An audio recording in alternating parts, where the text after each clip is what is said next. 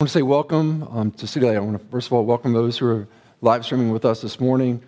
So glad you've joined us where you are. Um, I've heard different reports of just different places and folks that we know and don't know who are, are checking in. So we're glad you've joined us. Um, please feel free to always contact us to learn more about our church. And we're glad you're with us this Sunday morning. Also glad this morning. I know that um, both our regulars, but also just family of um, church members. We're so glad you joined us. There's a couple times a year we get to see you and so glad to worship with you again on this day. And others who are just maybe newcomers to Light and just kind of visiting for the first time, wanting to learn more about who we are and what, what does this mean to know and follow Jesus together and so shine his light. We're glad you're with us today. Um, I also want to welcome my friends from Syracuse, New York, um, seminary friends, the Mazeys, um, Mike and Doreen Mazey and their three kids. Um, part of who the man that I am is because of their friendship with me.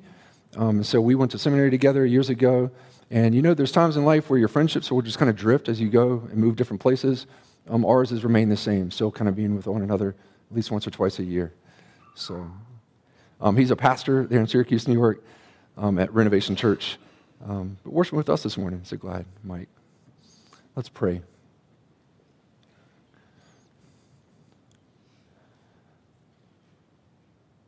God our Father, we pause before you at such glory and though we don't see with our eyes all this heavenly glory, um, we are overwhelmed by the presence of your Spirit. We are awed, even just in the natural creation of this day, a glorious spring um, morning here in Roanoke, Virginia.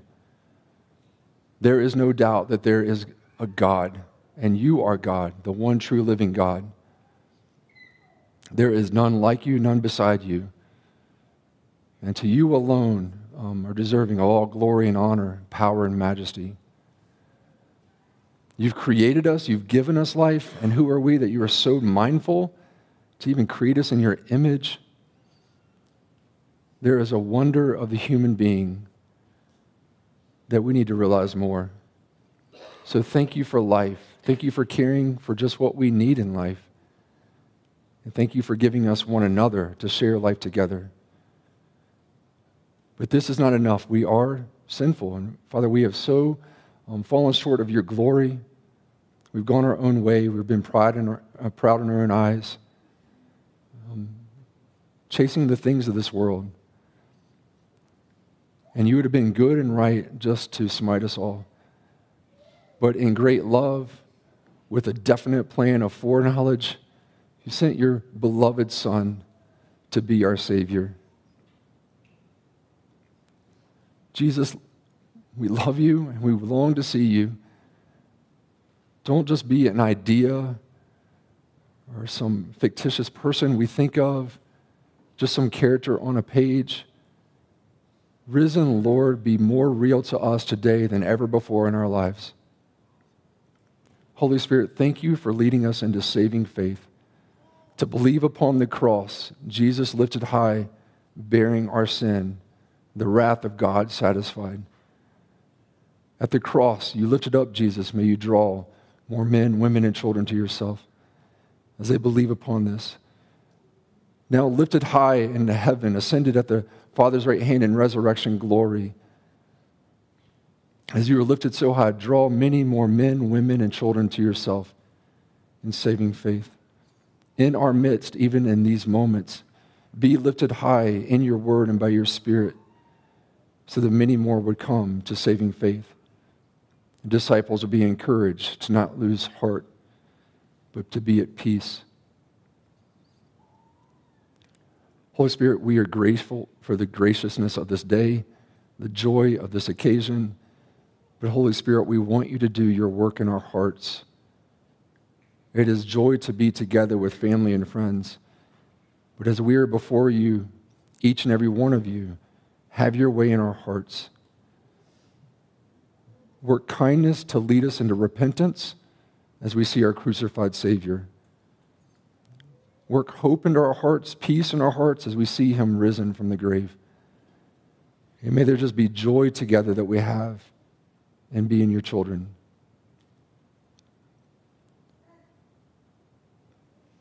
Father, as we open up your word, show us Christ and make our hearts burn. We pray this in Christ's name. Amen. If you have your Bibles, we'll be in John chapter 20 this day for this spring or the winter and spring season. We've been in 1 John, but we're pausing these weeks of Palm Sunday and Easter to go to the Gospel of John. And we've said it twice already Christ has risen, and then the response is, He is risen indeed. This paschal greeting is not new to us, it's been celebrated and shared for generations, for centuries this Easter greeting Christ is risen, he is risen indeed. It has echoes from the, sermon, uh, from the scripture. In some cultures, when you do this, you also then will kiss each other on the cheeks three times um, in greeting. And I don't know if we're down with that yet. Um, no, uh, COVID, Derek, no more. A little too close. But what better greeting to give one another than the announcement that Christ has risen. This time last year, this time last year, I was maneuvering a smartphone out on those front steps to try to do a sunrise service via Zoom. And then I went over to the church office and we gathered on Zoom as well to have an Easter time together. Last year we were scattered. And what joy is it to be together this year, a special time? But my question to you through this time of reflection in God's Word is Are you at peace? Or are you troubled? Is your heart at peace or is your heart troubled? It's good to be here together with family and friends. Many of us are even dressed up. You can look across and see all the pastels, even a kilt, I think, is out there. We're looking forward to lunch, perhaps with loved ones. It's a good day, but it's not a day just to kind of go through religious motions and religious tradition, even just to try to get in an emotional feeling, even though our hearts cannot but respond at the glory of Christ's presence with us. We need to be honest with ourselves, and the question I have for you today is Is your heart at peace? or is your heart troubled? I know what many of you are facing. Many of you are facing hard days in parenting. Many of you are facing challenging times of caring for aging parents. Many of you are facing the grind of everyday work. Many of you are looking for work. Many of you are feeling the waywardness of loved ones that you're praying for. Many of you are feeling the dysfunction of family and strife, even in friendships. And so, are you at peace with God or are you troubled of heart today? How would the disciples have answered this question that Easter morning before daybreak some 2,000 years ago? On that Good Friday, some 2,000 years ago, the disciples were scattered and scared troubled of heart. One of them, Judas Iscariot, who betrayed the Lord for 30 pieces of silver, was so troubled of soul that he tried to give it back. But the deed had been done and he went and hung himself. Simon Peter, who said he would follow Jesus to the end, stood nearby during his arrest and, and followed him in. But when questioned three times, oh, you're one of his disciples. You know him, right? Peter denied him three times. And in Matthew's account, it said, Peter remembered the saying of Jesus, Before the rooster crows, you will deny me three times. And Peter went out and wept bitterly, troubled of heart.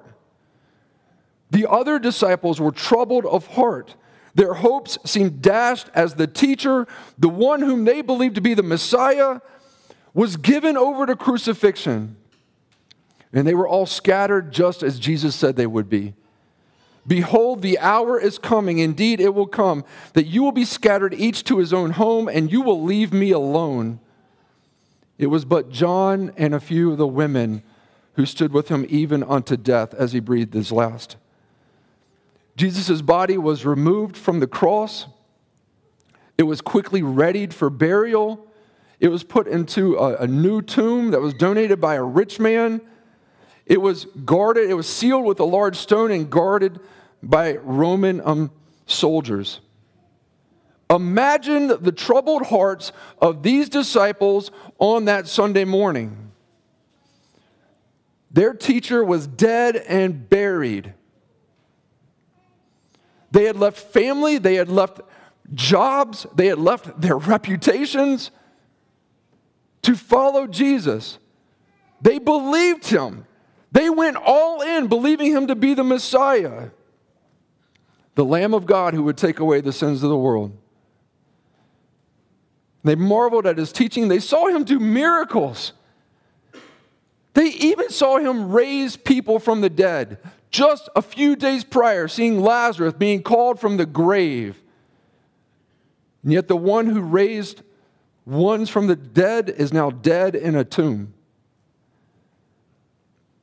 Are you at peace or are you troubled this day? Are you paralyzed with grief? Are you stricken with sorrow? Are you troubled of heart? I can recount and I could share stories of days in my life where I have been so paralyzed with grief. Vivid memories of raw emotions, of just wondering how I would get through the day. And just to ask that question, I'm sure those memories come back to you. Hard, troubling days. But on this day, are you at peace or are you troubled? Come with me to John 20.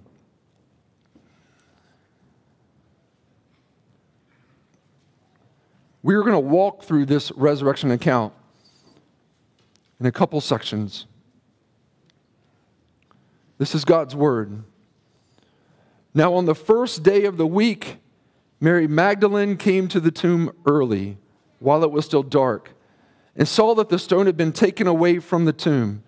So she ran and went to Simon Peter and the other disciple, the one whom Jesus loved, and said to them, They have taken the Lord out of a tomb, out of the tomb, and we do not know where they have laid him. So Peter went out with the other disciple, and they were there going together to the tomb. Both of them were running together, but the other disciple outran Peter and reached the tomb first.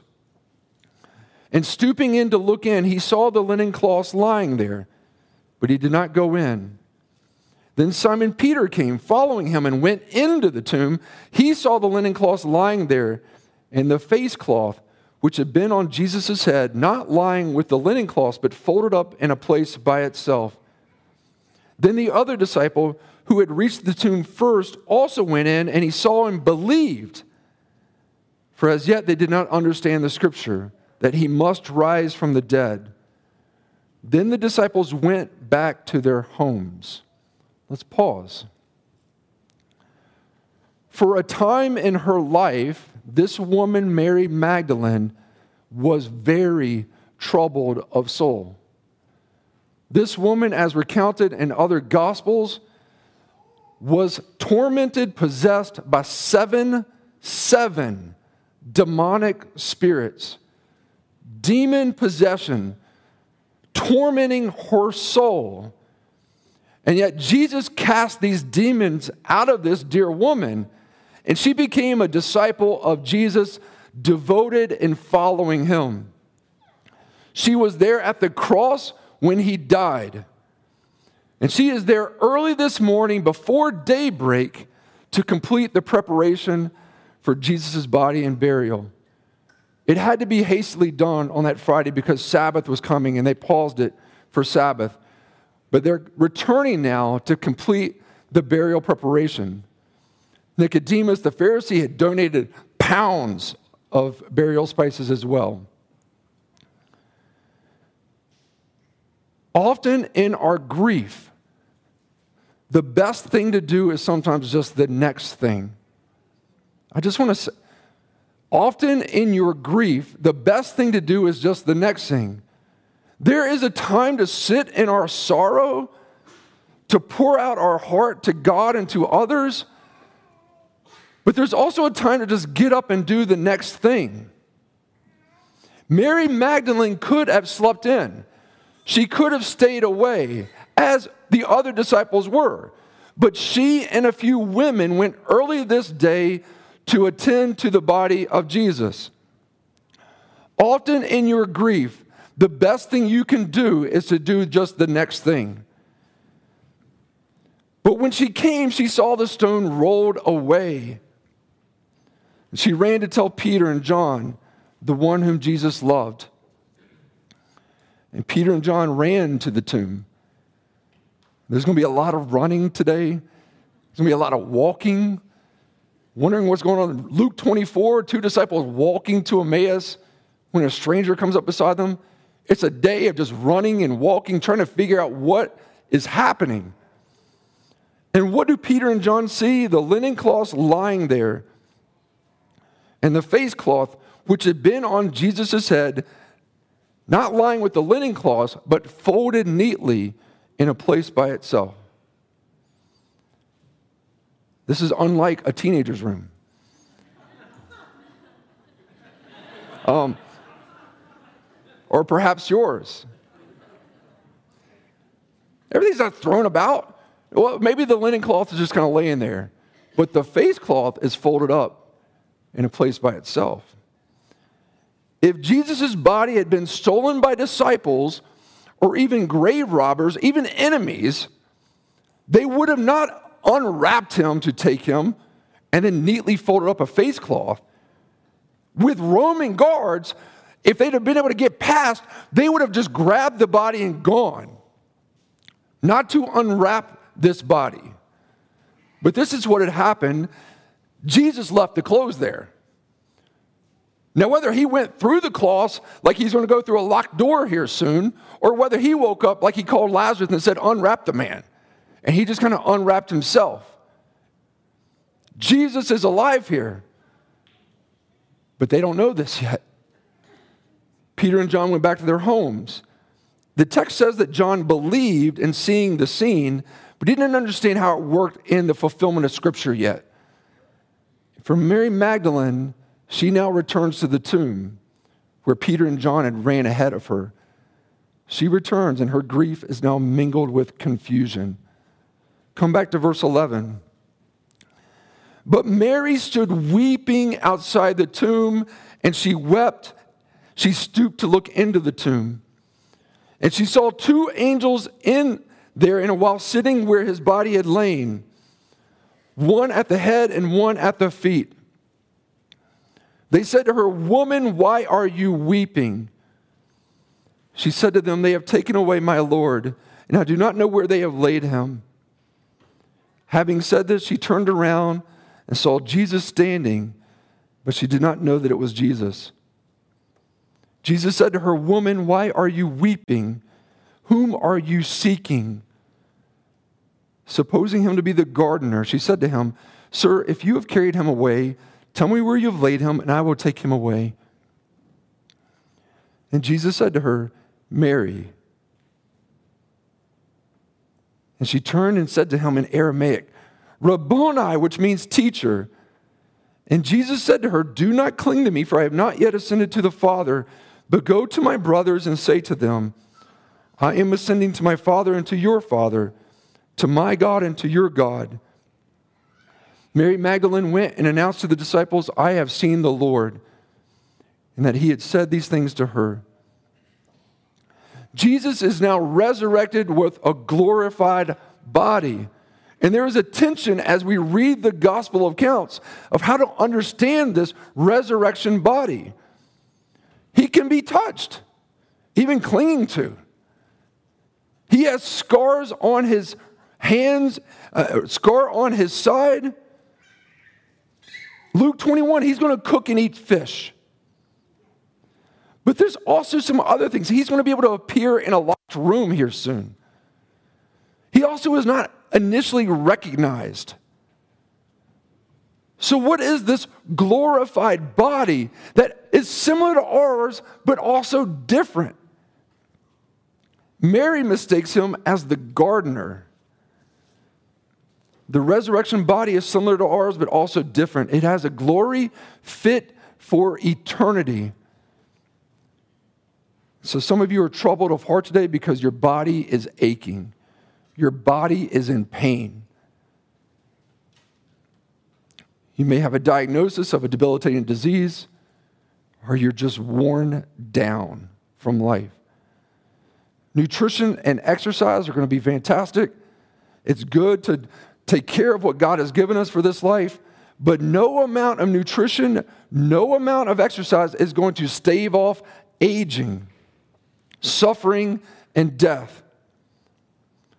But in the second coming of Christ and in the age to come, as you feel yourself there, you feel it. You're breathing, you have blood circulating through, you feel your pains, you can feel yourself. You are going to have a body fit for eternity. At the revelation of Christ, if we're still living in a twinkling of eye, we will be given a resurrection body. If we've already passed, we will be resurrected from our tombs and we will have a resurrection body fit for eternity. Someone asked me recently, just, will we recognize each other? I said, yes. She said, how sure? 100%. We are going to know each other. We don't lose our consciousness and become another person. We are us, but we are going to be fitted for eternity, for life with Jesus Himself. Also, onto a new earth. Jesus is resurrected from the dead as he foretold, but what caused Mary Magdalene to finally recognize him? Not rhetorical. I'm going to ask, what caused him? What caused her to finally recognize him? The name. He called her by name. She's like trying to figure out whether he's a gardener or who is this guy? Where's Jesus? And then he says her name and she is arrested. This is not the gardener, this is the good shepherd. The sheep hear his voice. He calls his own sheep by name and he leads them out. When he has brought them out, when he has brought out all of his own, he goes before them and the sheep follow him for they know his voice. She knew his voice, the good shepherd when he called her by name.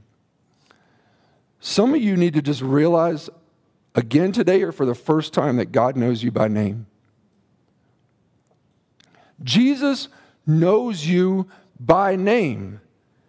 Jesus calls you by name.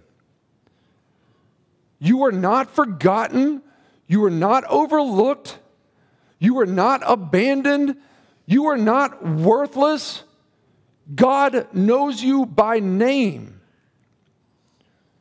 Go into the Gospels and see when Jesus calls people by name. Martha, Martha, you're so anxious and troubled about so many things. Mary's chosen the better. Just devotion at his feet, learning, communing with him. Simon, Simon, calling by name, Simon, Simon, behold, Satan has demanded you to sift you like wheat, but I prayed for you. Saul, Saul, why are you persecuting me? When we are called by name, by the Lord, we are arrested. Imagine her thoughts and feelings and seeing her teacher again alive. Her troubled soul, grief mixed with confusion, is now just lit up with joy. Rabboni, teacher. This is the one who had delivered her from seven demons. Her life was different because of Jesus. And she thought she had lost him. She had followed him as a disciple, she had loved him in friendship, and she worshiped him as Lord. And she went to go tell the other disciples what she had seen and heard. Mary Magdalene and these other women are the first eyewitnesses to the resurrection.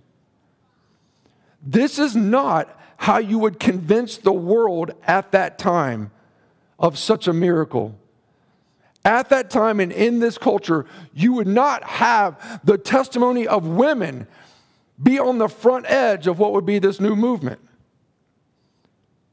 But this is how God began to turn the world upside down. Witness always follows worship. Witness always follows worship. We always tell others about what we love and revere most. You, don't, you can't even help it. You can't even stop it. What you love and revere most, you will necessarily tell others about. Because you want others to share in that love. Witness always follows worship. If we're trying to just be better witnesses and we're having problems doing it, we need to think about being better worshipers. Because out of a, a full heart of worship in spirit and in truth comes witness unto that God we worship.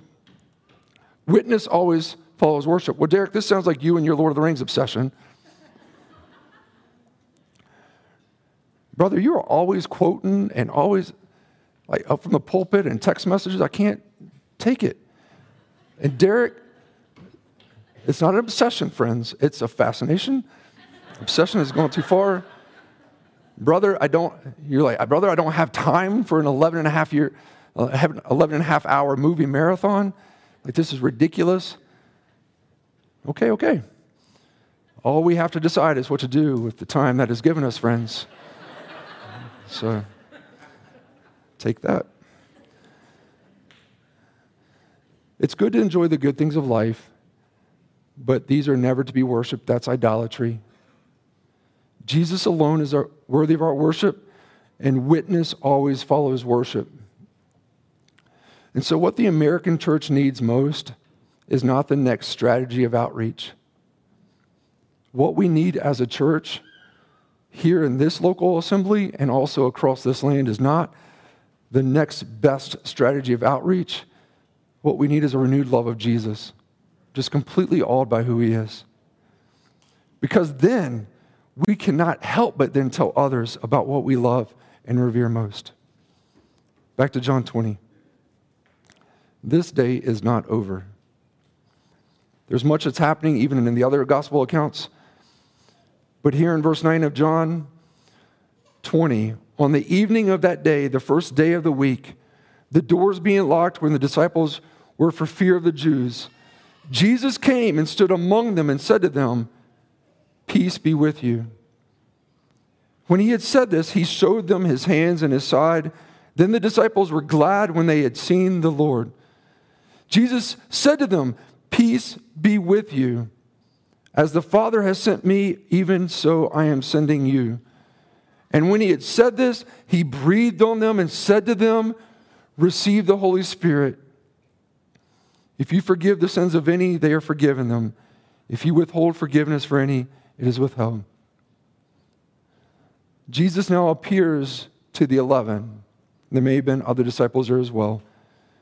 There's so much here that's so curious to us how he passed through and just appeared into a locked room. They were fearful, the Jews, so they were kind of holed up, um, not knowing what was happening.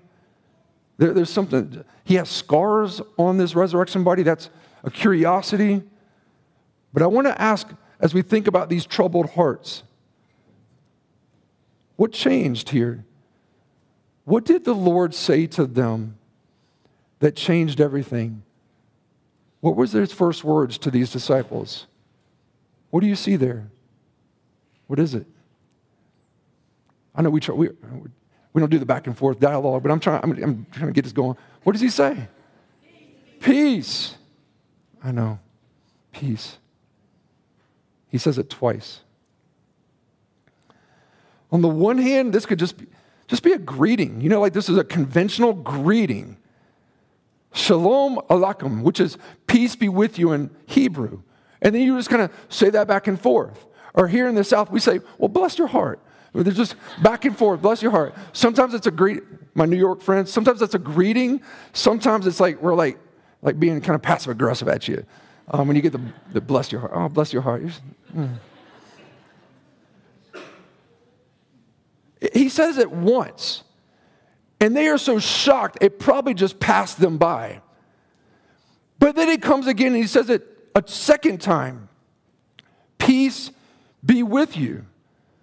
They were astonished, overjoyed, confused. This is not just a mere conventional greeting, this is a spiritual blessing. This is not the first time Jesus has spoken peace to his disciples. I'll read it if you want to flip back. In John 14,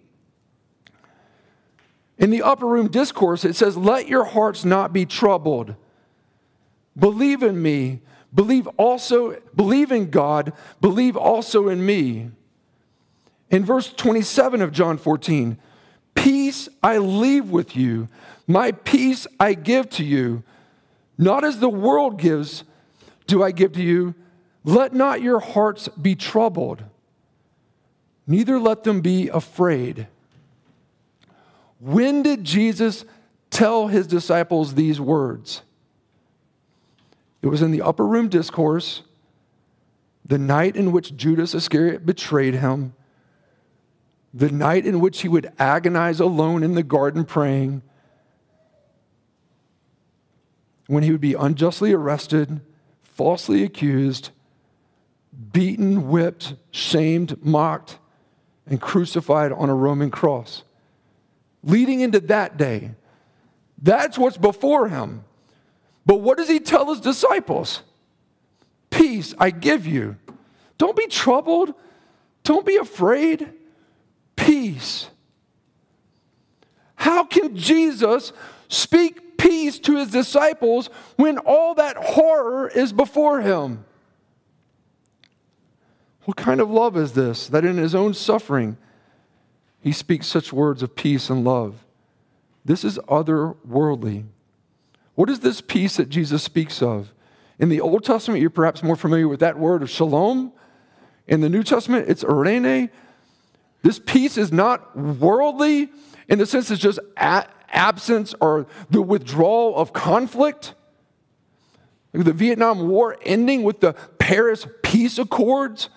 It's just with a stopping of conflict, stopping of war. This biblical peace is much bigger and richer than just mere non conflict or non war.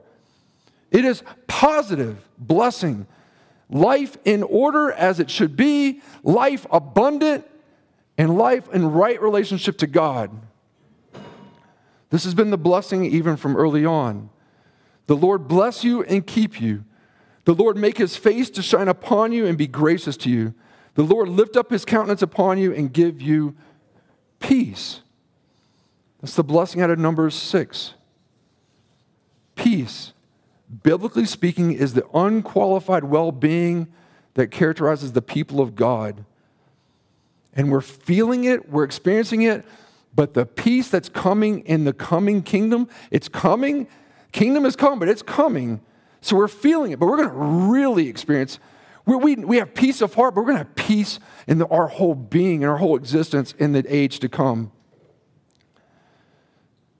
Jesus at the cross cries out, It is finished on that evening, that afternoon. But what does he now say on this evening? Peace. Peace is so, it's one of those churchy words we say, but I dare you to go find a letter written by the Apostle Paul where it's not included in the greeting. It's always grace and peace. Grace and peace to you. And in his passion, he speaks peace to his disciples. How can he speak peace to us? How can he be so positive, just so blessing when all that was before him. Jesus himself is peace come to us. Isaiah 9 For to us a child is born, to us a son is given. The government shall be upon his shoulder, and his name shall be called Wonderful Counselor, Mighty God, Everlasting Father, and Prince of Peace. Jesus died to give us peace. This is foretold in that same prophet Isaiah. Surely he has borne our griefs and carried our sorrows, yet we esteemed him stricken, smitten by God, and afflicted. But he was pierced for our transgressions, he was crushed for our iniquities. Upon him was the chastisement that brought us peace. Colossians 1 For in him all the fullness of God was pleased to dwell, and through him to reconcile to himself all things whether on earth or in heaven, making peace by the blood of his cross. Are you troubled today? Or do you know the peace of God? How can a bloody cross make peace? Because by our very natures, we are enemies of God. We are children of wrath. We have gone our own way. We're prideful. We love the things of this world. We worship the things of this world, not God Himself. And God is rightfully wrathful towards us. We deserve the wrath of God, the judgment of God. We deserve eternal hell. And God would be good and right to do that, for the wages of sin is death.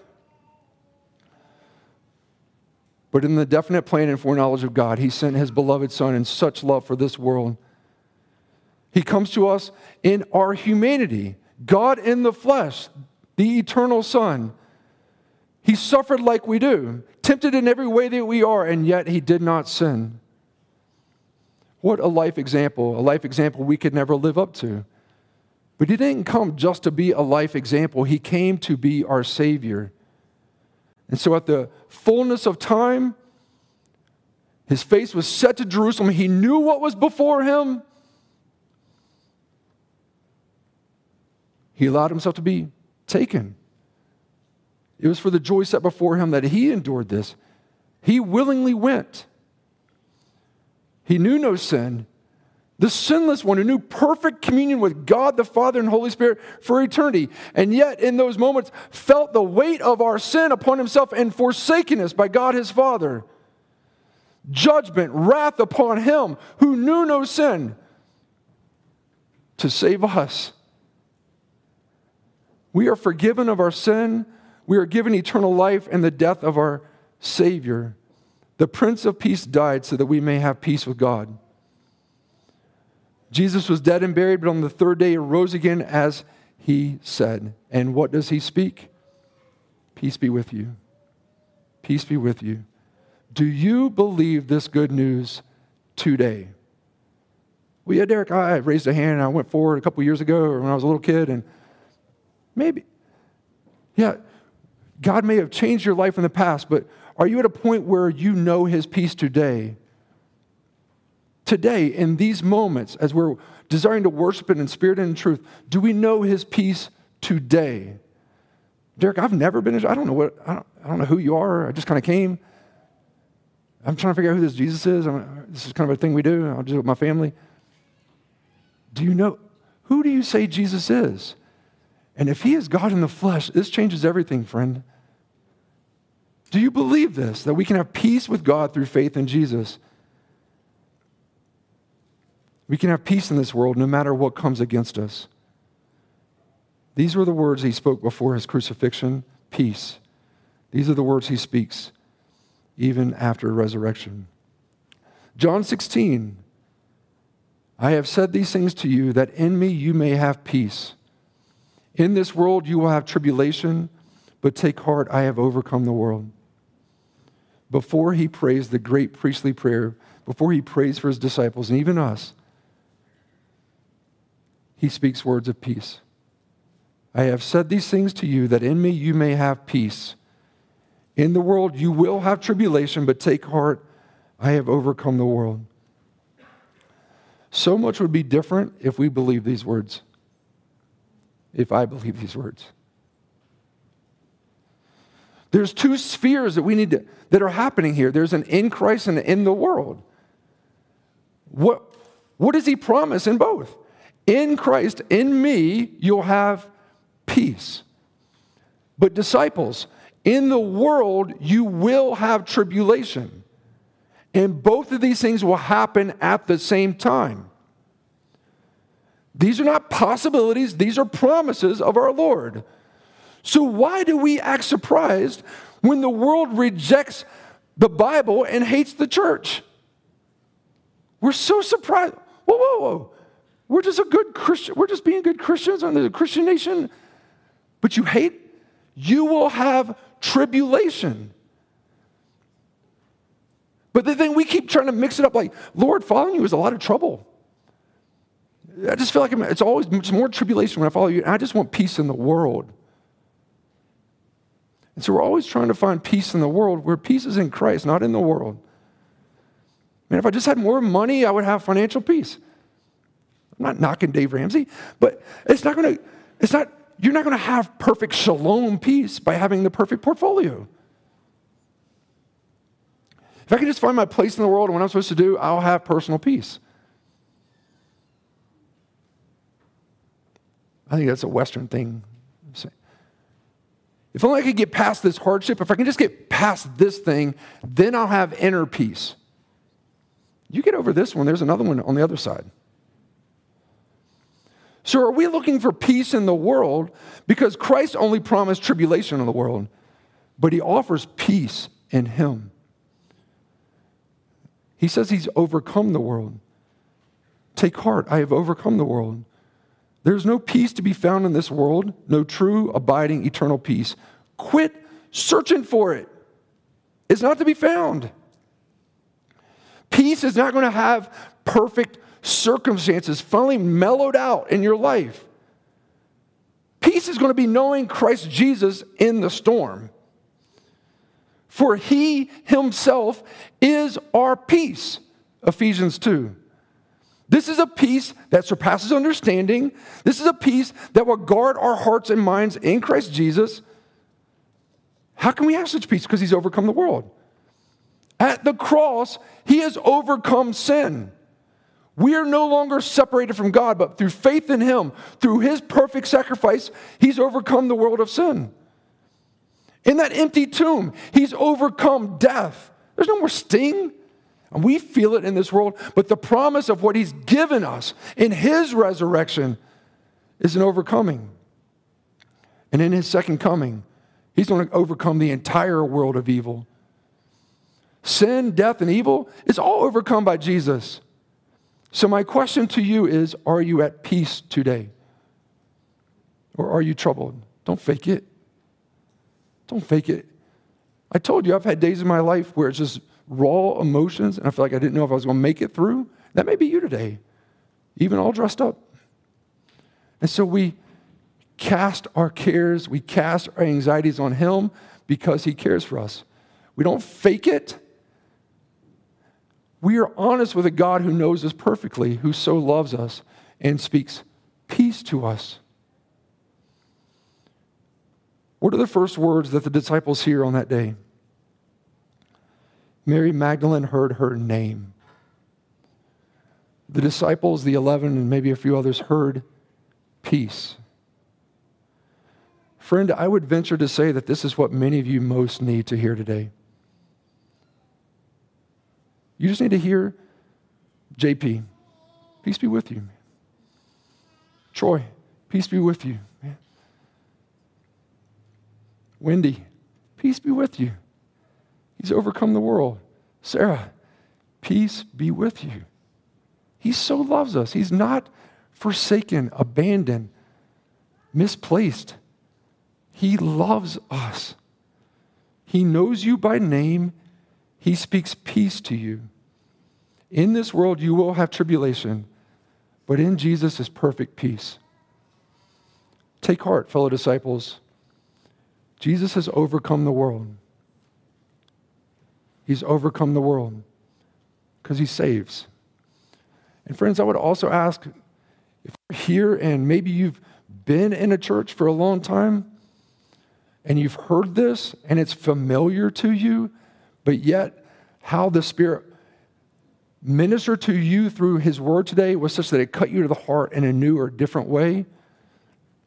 They asked on Acts 2, that day of Pentecost, What, what do we got to do? You spoke a word that cut to my heart. And Peter says, Repent and believe the good news, be baptized. Just commit yourself to Jesus. Not trying to figure it out, but commit yourself to knowing and following Him. Repent of your sin. We don't just follow Jesus and just think he's a good guy. We follow Jesus because he saves us from our sin. What is your sin? Repent of it and know peace, the peace of forgiveness in God. And also, I would say, fellow disciples, don't grow weary in well doing. He knows you by name. Martha, Martha, you're so anxious and troubled about so many things. fellow disciples, choose the better. There's good things for us to do, but the best is to commune with our Lord. We don't need the next strategy. We just need to commune and love Jesus. And then everything else will order out for his glory's sake. Let's pray.